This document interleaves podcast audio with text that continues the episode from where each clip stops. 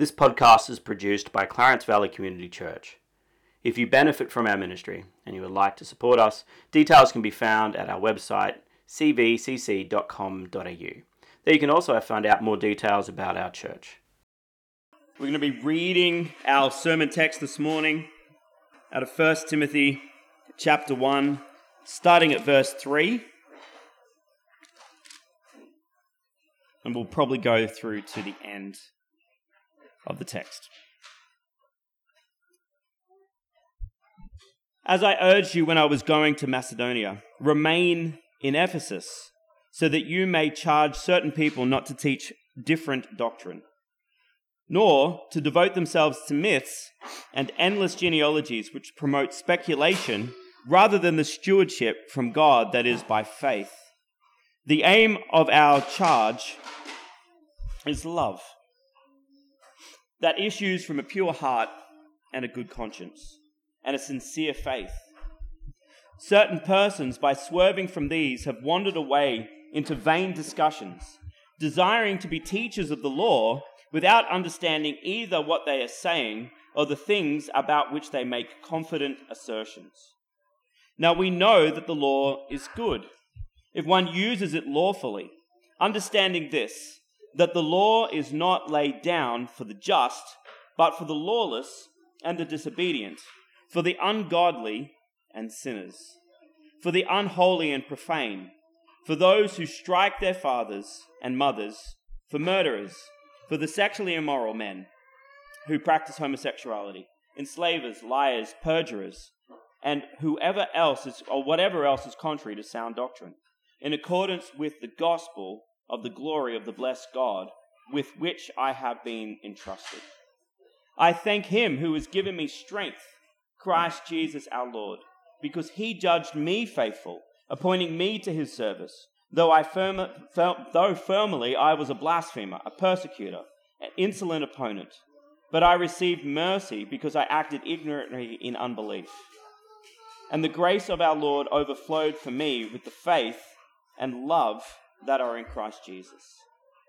The saying is trustworthy and deserving of full acceptance that Christ Jesus came into the world to save sinners, of whom I am foremost.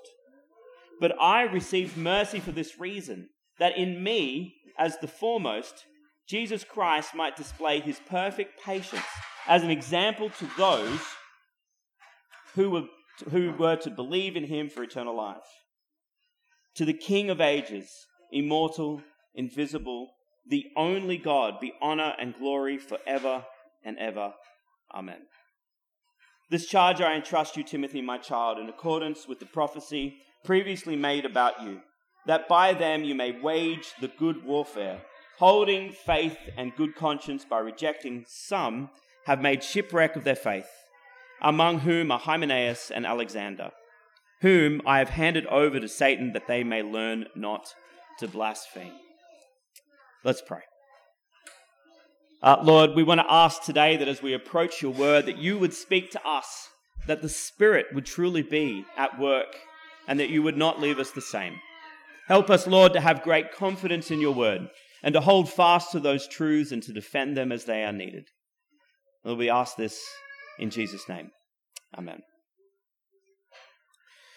Well, uh, it's kind of weird when I come to this text. Uh, I kind of delayed for quite a number of years, even though Timothy has so much to say to the church because it is an epistle written by Paul to the church about the way it should conduct its faith.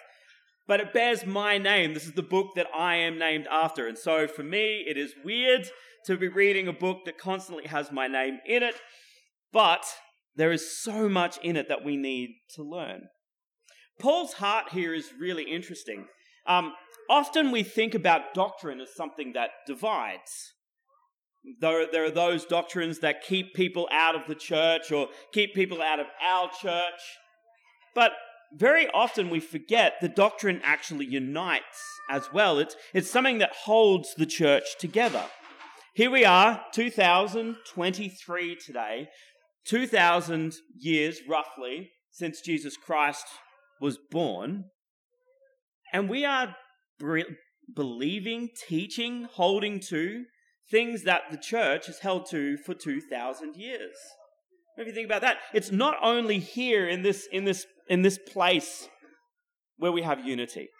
It's not only with those people who would normally be here that we have unity. It's not only with the Christian churches out there that we have unity or that we're supposed to have unity with.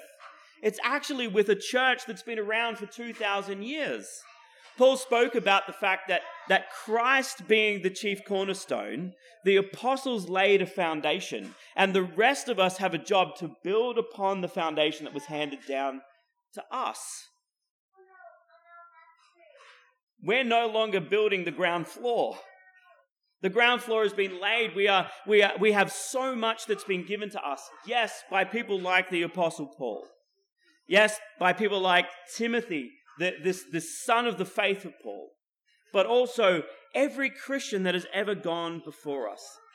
Think about this right now. The, the, some of the doctrines that unite us with the ancient church. Jesus, as the only Lord and Savior of the world. The fact that He came and that He lived a perfect life.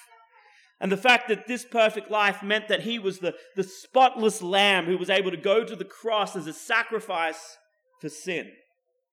And that He actually died under the hand of Pontius Pilate and the Romans and the Jewish accusers and that he rose again from the dead. And that this was witnessed not only by 12 men that were selected by Jesus Christ, but it was by witness by over 500 people.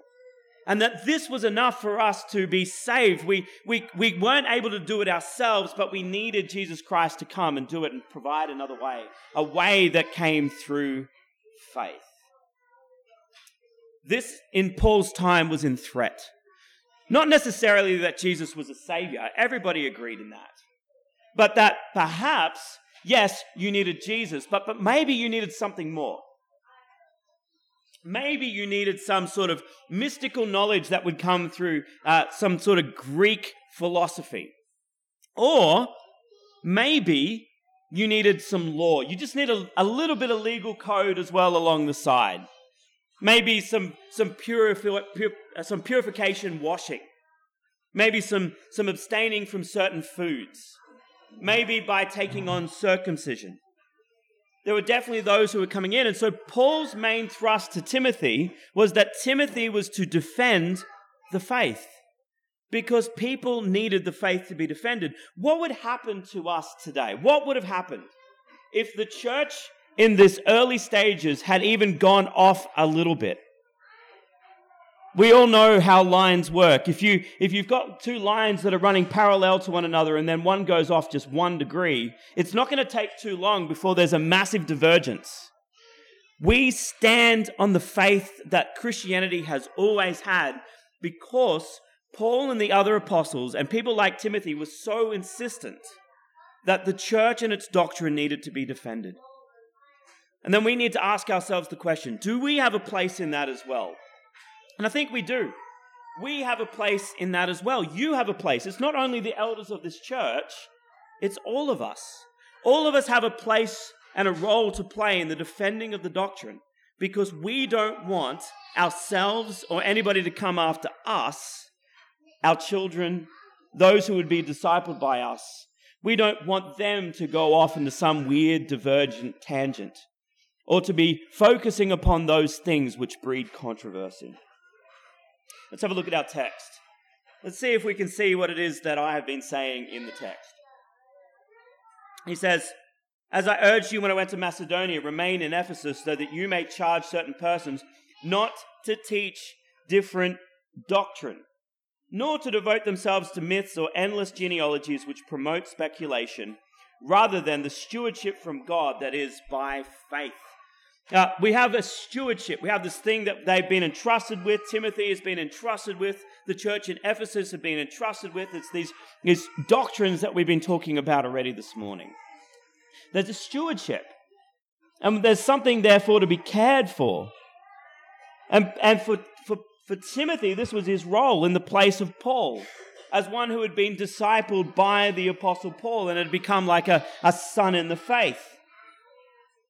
He wanted Timothy to make sure that those people in the church that were trying to teach something different would be corrected. And there's always a tendency, uh, these myths that were there, that this, this idea about uh, the, the Greek philosophies that were starting to come in. This is likely what he's talking about. Some of them were that it didn't really matter what we did in the body, because after all, our body is fading away. It doesn't matter what we do in this, it only matters what we do spiritually or endless genealogies. The, the Jews were perhaps caught up in these things, trying to ground themselves in some sort of boasting place. This was my lineage. I come from this priest. I come from this teacher. Look at my heritage. You can see how these things would promote controversy. We don't want to promote controversy. We don't want to be promoting those things which will breed contention. We want unity. But we want unity around the truth. It's very tempting for those people who want to come across as bright and intelligent to, to come up with all kinds of weird and wonderful things. Uh, I've said it again and I've said it before. Uh, intelligent people make all kinds of problems in this world because they tend to overcomplicate things. The Christian faith should not be overcomplicated. It should be one of those things that can be accepted by the, the youngest child. It's easy to say, I know Jesus. I believe in Jesus. I know that he died for my sins and that I rose again from the dead. And yet, for those who really want to go deep, we don't have to go off into weird and wonderful speculation. There's more than enough in the text of Scripture to keep us occupied for the entirety of our lives. Trust me, I have a degree in this thing, and it only uh, makes me ask more questions. There's more than enough here. We don't have to go off into weird and wonderful tangents. In fact, if you think about the divergence of the church today, nine times out of ten, it's because there's been this one little thing that's come along that has become a focus to all other things and, and has drawn people away. We don't want that. We want a church that comes and works together over the core of the gospel and is, and is there with a good conscience. I think it's interesting because when we start talking about false teachers, there might be a tendency to think that Paul is angry. He's not. He's not angry. He's not in hatred. Rather, he says this in verse 5 he says, The aim of our charge is love. That issues from a pure heart and a good conscience and a sincere faith. If a person is swerving from the truth, or if they're breeding contention within the church, the most loving thing that you can do is go alongside that person and say, Brother, sister, this is what the church has always believed and taught. You need to correct, you need to, you need to actually come back and, and, and celebrate those core doctrines. You need to come back and celebrate those things that the church has always taught and believed. You don't want to be the kind of person who's breeding contention within the church. Rather, we all have a mission. We all have a job, a job. So this certainly doesn't mean that, that there isn't place for individuality. All of us have individual gifts. All of us have particular things and bents. And within the, the, the beauty of the gospel, we have as much a space as we need to express our faith. I think it's really interesting that nowhere in the, in the text of Scripture does it say you have to sing this many songs or uh, they have to be of this particular style or your sermon your sermon length should go for exactly 45 minutes. Notice i didn't say 30 minutes. Roger's not here today there's a lot of room. And people can express themselves. And, and I've, like, when I've been to India, when I've been to Myanmar, when I've been to Cambodia, the beautiful thing is, is that all of those churches teach the same thing that we do, but they celebrate it in a different way. Cambodia was very laid back. India makes your ears bleed. That's the reality. And so we don't have to go looking for weird and wonderful things. There is a lot of space to express ourselves. But we need to keep what is the main thing the main thing. This was going on today as it is back then. It says certain people swerving from the truth have wandered away from, from into vain discussion, desiring to be teachers of the law without understanding either what they are saying or the things about which they make confident assertion. It does seem to be that the main problem that Paul is focusing upon here is those people who have an insistence upon adding elements of the law for salvation. The thing that's really interesting to me about these people who are often called the Judaizers is if you think about Israel's history and the fact that even from the very moment when Yahweh himself dictates or writes the law of God on stone, right from that very moment, Israel couldn't keep the law. And, and the law would only ever become this accuser Israel would be accused constantly because they couldn't keep God's law. They couldn't keep faith. They couldn't keep the specifications of the covenant. And so they would fail before God. And then what would God do? I think this is interesting because we often think that God, even in the Old Testament, was a God of, of, of law. I will only accept you if you keep my law. But Yahweh was never like that. Yahweh revealed his will. He revealed his code. He said, This is my covenant. You need to keep it. And if you keep it, it'll go well with you.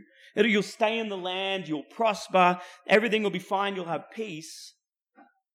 But when they failed, it was always Yahweh who was the initiator. He would come by his grace and his mercy, which we read about in the psalm this morning.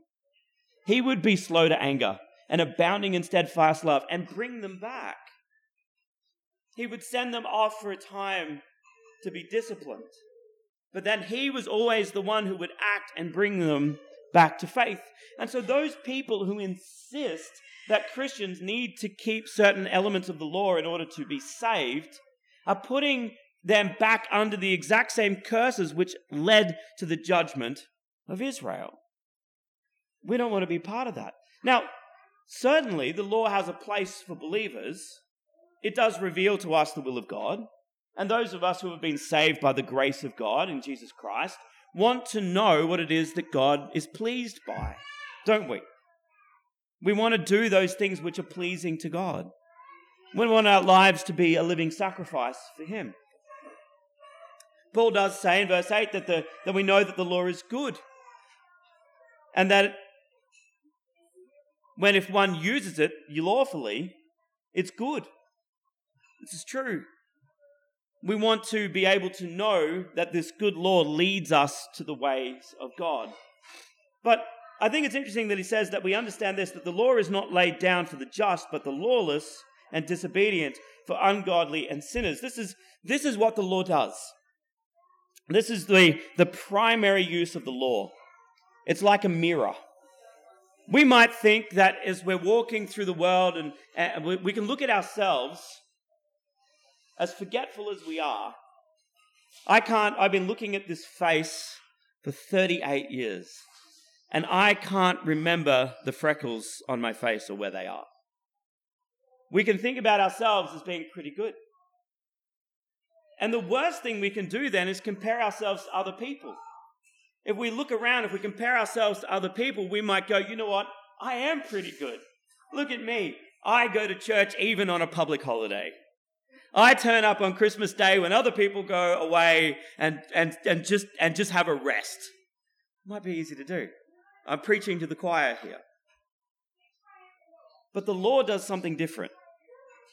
The law says, no, see yourself as you really are. This is how, this is how God sees you. When we look in the mirror of the law, what we see is ultimately that we are unworthy. We aren't worthy to come to God as we are.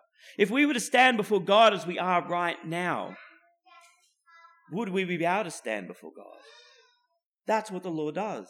And this is why it's so useful for sinners, for those who are disobedient, those who have no interest in God. They can go about this life thinking that they are doing okay as long as they are left to only compare themselves to other people. I don't know if you've ever you've ever had this conversation with people, but I have, where you, where you start to confront people and say, uh, What do you mean by the fact that you're good?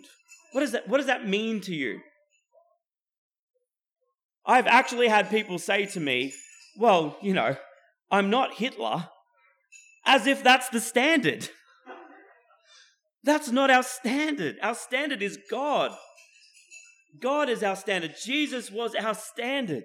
And if we look upon Him, if we see Him, we see the one who kept God's law, we see ourselves as we truly are. And this is a beautiful thing because when that happens, when we see ourselves as we truly are, then the law will do the other thing that it's supposed to do and it will drive us to Jesus.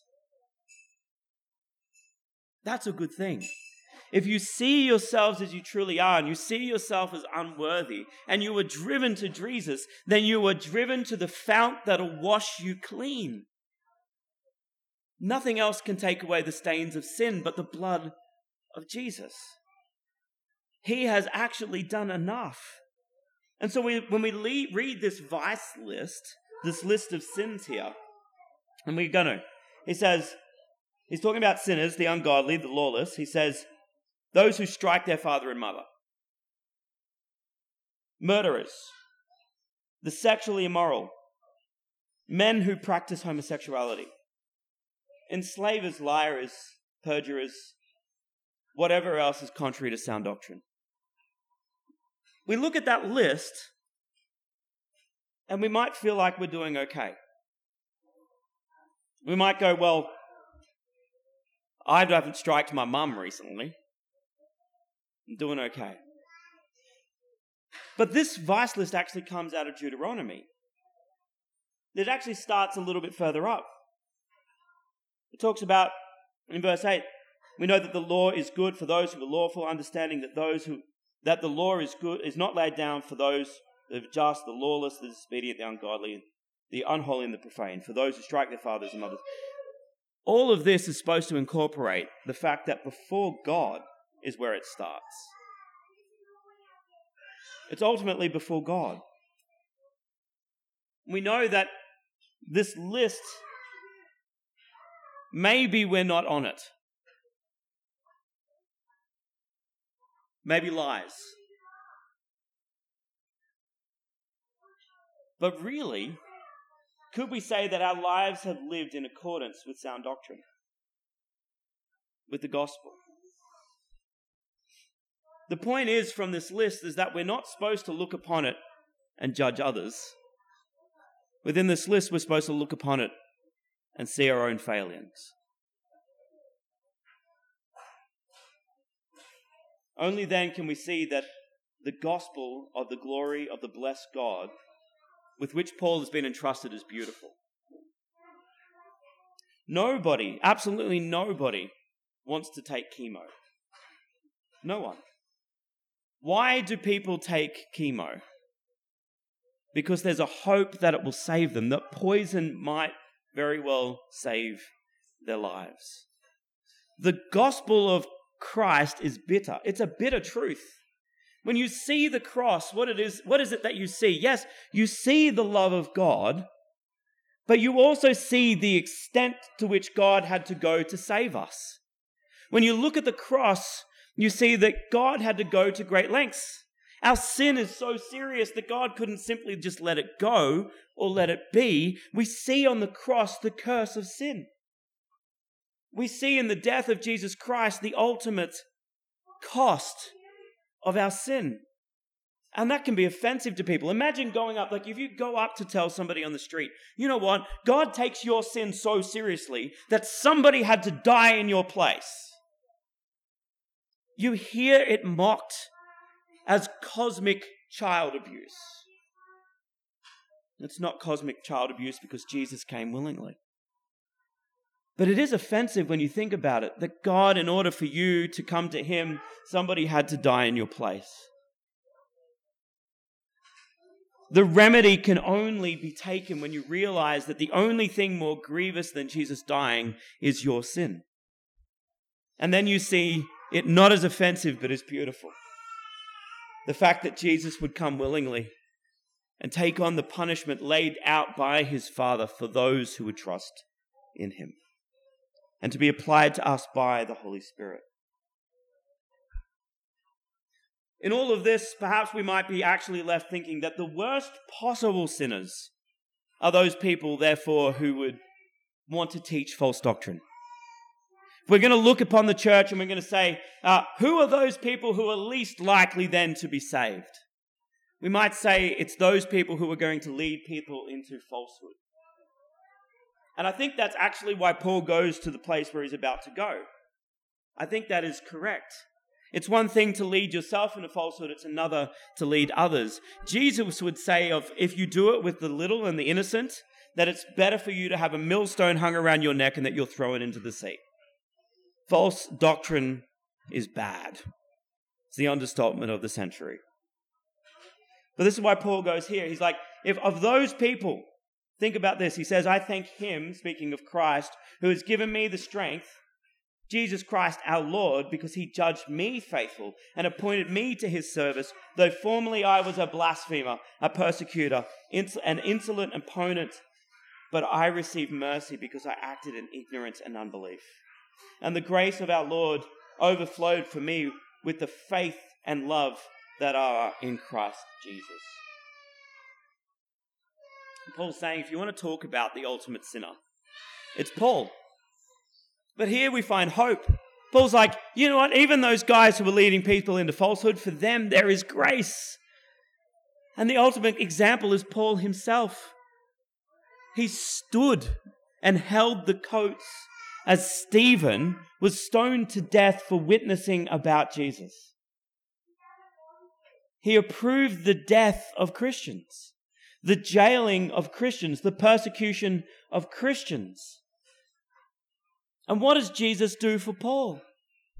When Paul is on his vehement attack against Christians, when he's going down to Damascus to go and arrest Christians and lock them up and possibly see them put to death, Jesus shows up and says to Paul, Paul, Paul, why do you persecute me?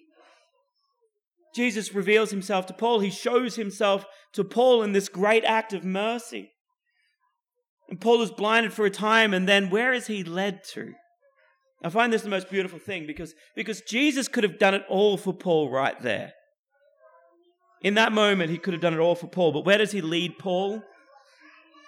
To the church. He leads him to the church, and it's there where, where those where there are some certain members of the church who, who minister to Paul and pray for Paul and the blinding of his eyes comes off. And it's this, it's this beautiful analogy that Paul had been walking through his life thinking that he saw clearly, but he was blind. And when he sees Jesus Christ before him on the road to Damascus, though he is blinded, now he actually sees. Because he sees and he understands Jesus, he knows Jesus. And his eyes are ultimately healed, and then he sees clearly. Jesus gives Paul grace and mercy. Perhaps Paul was the greatest sinner that ever walked the earth. This is why this, this one verse is the gospel. In verse 15, the saying is trustworthy and deserving of full acceptance that Jesus Christ came into the world to save sinners. Praise God. Jesus Christ came in the, the world to save sinners. And then Paul says that he is the worst. He says, Of whom I am the foremost. He persecuted the church and he finds grace. And so I think if you're looking at that vice list, perhaps maybe you're thinking about some times when you've gotten some things wrong. I know that in my past, I've gotten some things wrong. Thinking I was wise, have taught, and, taught things that were wrong. I was young, was foolish. We think about those moments and we think, well, how is it that God can be gracious to me? If I look at this vice list, I, I've been sexually immoral. How can God be gracious to me? Well, the same way that he can to Paul, he's slow to anger, he abounds in steadfast love. He is merciful, he is gracious. That's the point of grace. Grace is the fact that we get God's unmerited favor for free. Because Jesus Christ has paid the cost. It's free to us because Jesus paid the price. And this is the love that, Je- that Paul found. That Jesus Christ came into the world to save sinners. Says, I receive mercy for this reason, that in me, as the foremost, Jesus Christ might be displayed as in his perfect patience as an example to those who were to believe in him for eternal life. Paul's like, that's why I'm here. I'm a signpost of the mercy of God. You can look on me and you can see the mercy of God. That's why he saved me.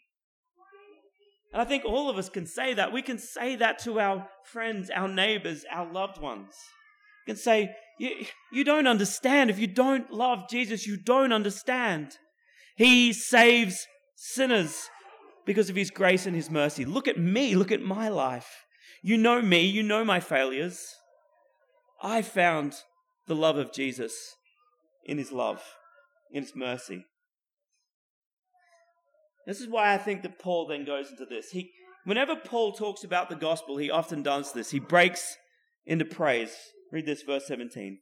To the King of ages, immortal, invisible, the only God, be honor and glory forever and ever. Amen. A gospel that is based upon the grace of God leaves glory to no other place. Paul overflows in his expression of praise before God because he knows that only God could have saved him. And only God could save any of us. He gets the glory, and we get the benefit. So he charges Timothy ultimately to keep on doing what Paul had entrusted him to do. None of us are the Apostle Paul. None of us are apostles. But we have the apostles within the text of Scripture. We have this letter. This letter wasn't only written to Timothy, it's a periodical. It's something that was meant to be written to Timothy and then passed to the church of Ephesus and then passed around. And that's why we have it today. There's a lesson for us in all of this. Not only is Paul instructing Timothy, he's instructing us He's instructing us on one of the things that we should do. Now, one of the things that comes at the very end is hard. He talks about two people. He talks about, he says, among whom are Hymenaeus and Alexander, whom I have handed over to Satan that they may learn not to blaspheme. This is the final port of call for those who won't respond to the love of God in correction. We have to think about this. Paul handed over false teachers to Satan. This is basically what we call excommunication. This is the final port of call. But even for, for Paul here, this is not, I hate these people. I, I don't want anything good to come to them. Rather, he's saying that they might not learn to blaspheme. And for Paul here in the context, to blaspheme is simply to teach those things that are not in accordance with sound doctrine. That's what's come before. And so we need to act in love. We need to learn doctrine. This is not only the responsibility of pastors. We need to be dedicated to the learning of Scripture. We need to know what sound doctrine is. And then each one of us need to be prepared to act in love to make sure that sound doctrine is taught to others, that we disciple people well, and that we are prepared to defend the faith. Right up even to this point here, where for those people who want to continue to breed disunity, those people who want to breed contention, where we might have to say to those people, you can't risk the church. Our prayer is that you will ultimately repent and that you will come back into good fellowship. But ultimately, you must learn not to blaspheme. And that's hard. That's not something that we practice very much in the church today. In the old times, it was something called church discipline. Where the church themselves would act in a decisive way to make sure that it defended itself. We should know that perhaps at times there will be those people who will come into the church as sheep who are actually wolves, who will want to devour the church and not spare it. Sometimes those people will be church leaders. I want to say that again. Sometimes those people who will come in looking but sh- like sheep, but are actually wolves, will be leaders within the church. If you don't believe me, go and read Acts 20, where Paul actually instructs the elders of Ephesus, the church that he's writing to here. He talks about the fact that amongst them, some from you, he says, some will rise up who will not spare the sheep. And so, think about this. Think on the fact that we have been saved by the blood of Jesus. All of us needed to receive mercy. All of us still stand before God because of the blood of Jesus.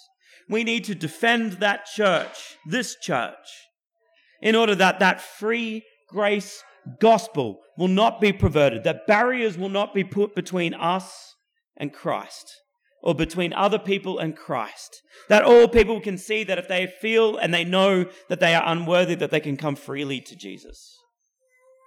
And we need to act decisively to make sure that those core doctrines are not perverted. And that is the responsibility of all of us. Why don't we pray? Lord God, we thank you so much for your love, that you have acted decisively to save sinners, that Jesus Christ came into the world to save sinners. And Lord, that even now you act. And we ask that you would act in our day, that you would save our lost loved ones, our friends, our neighbors, our family, and that you would save this community. Lord, do it by your great power in Jesus' name. Amen.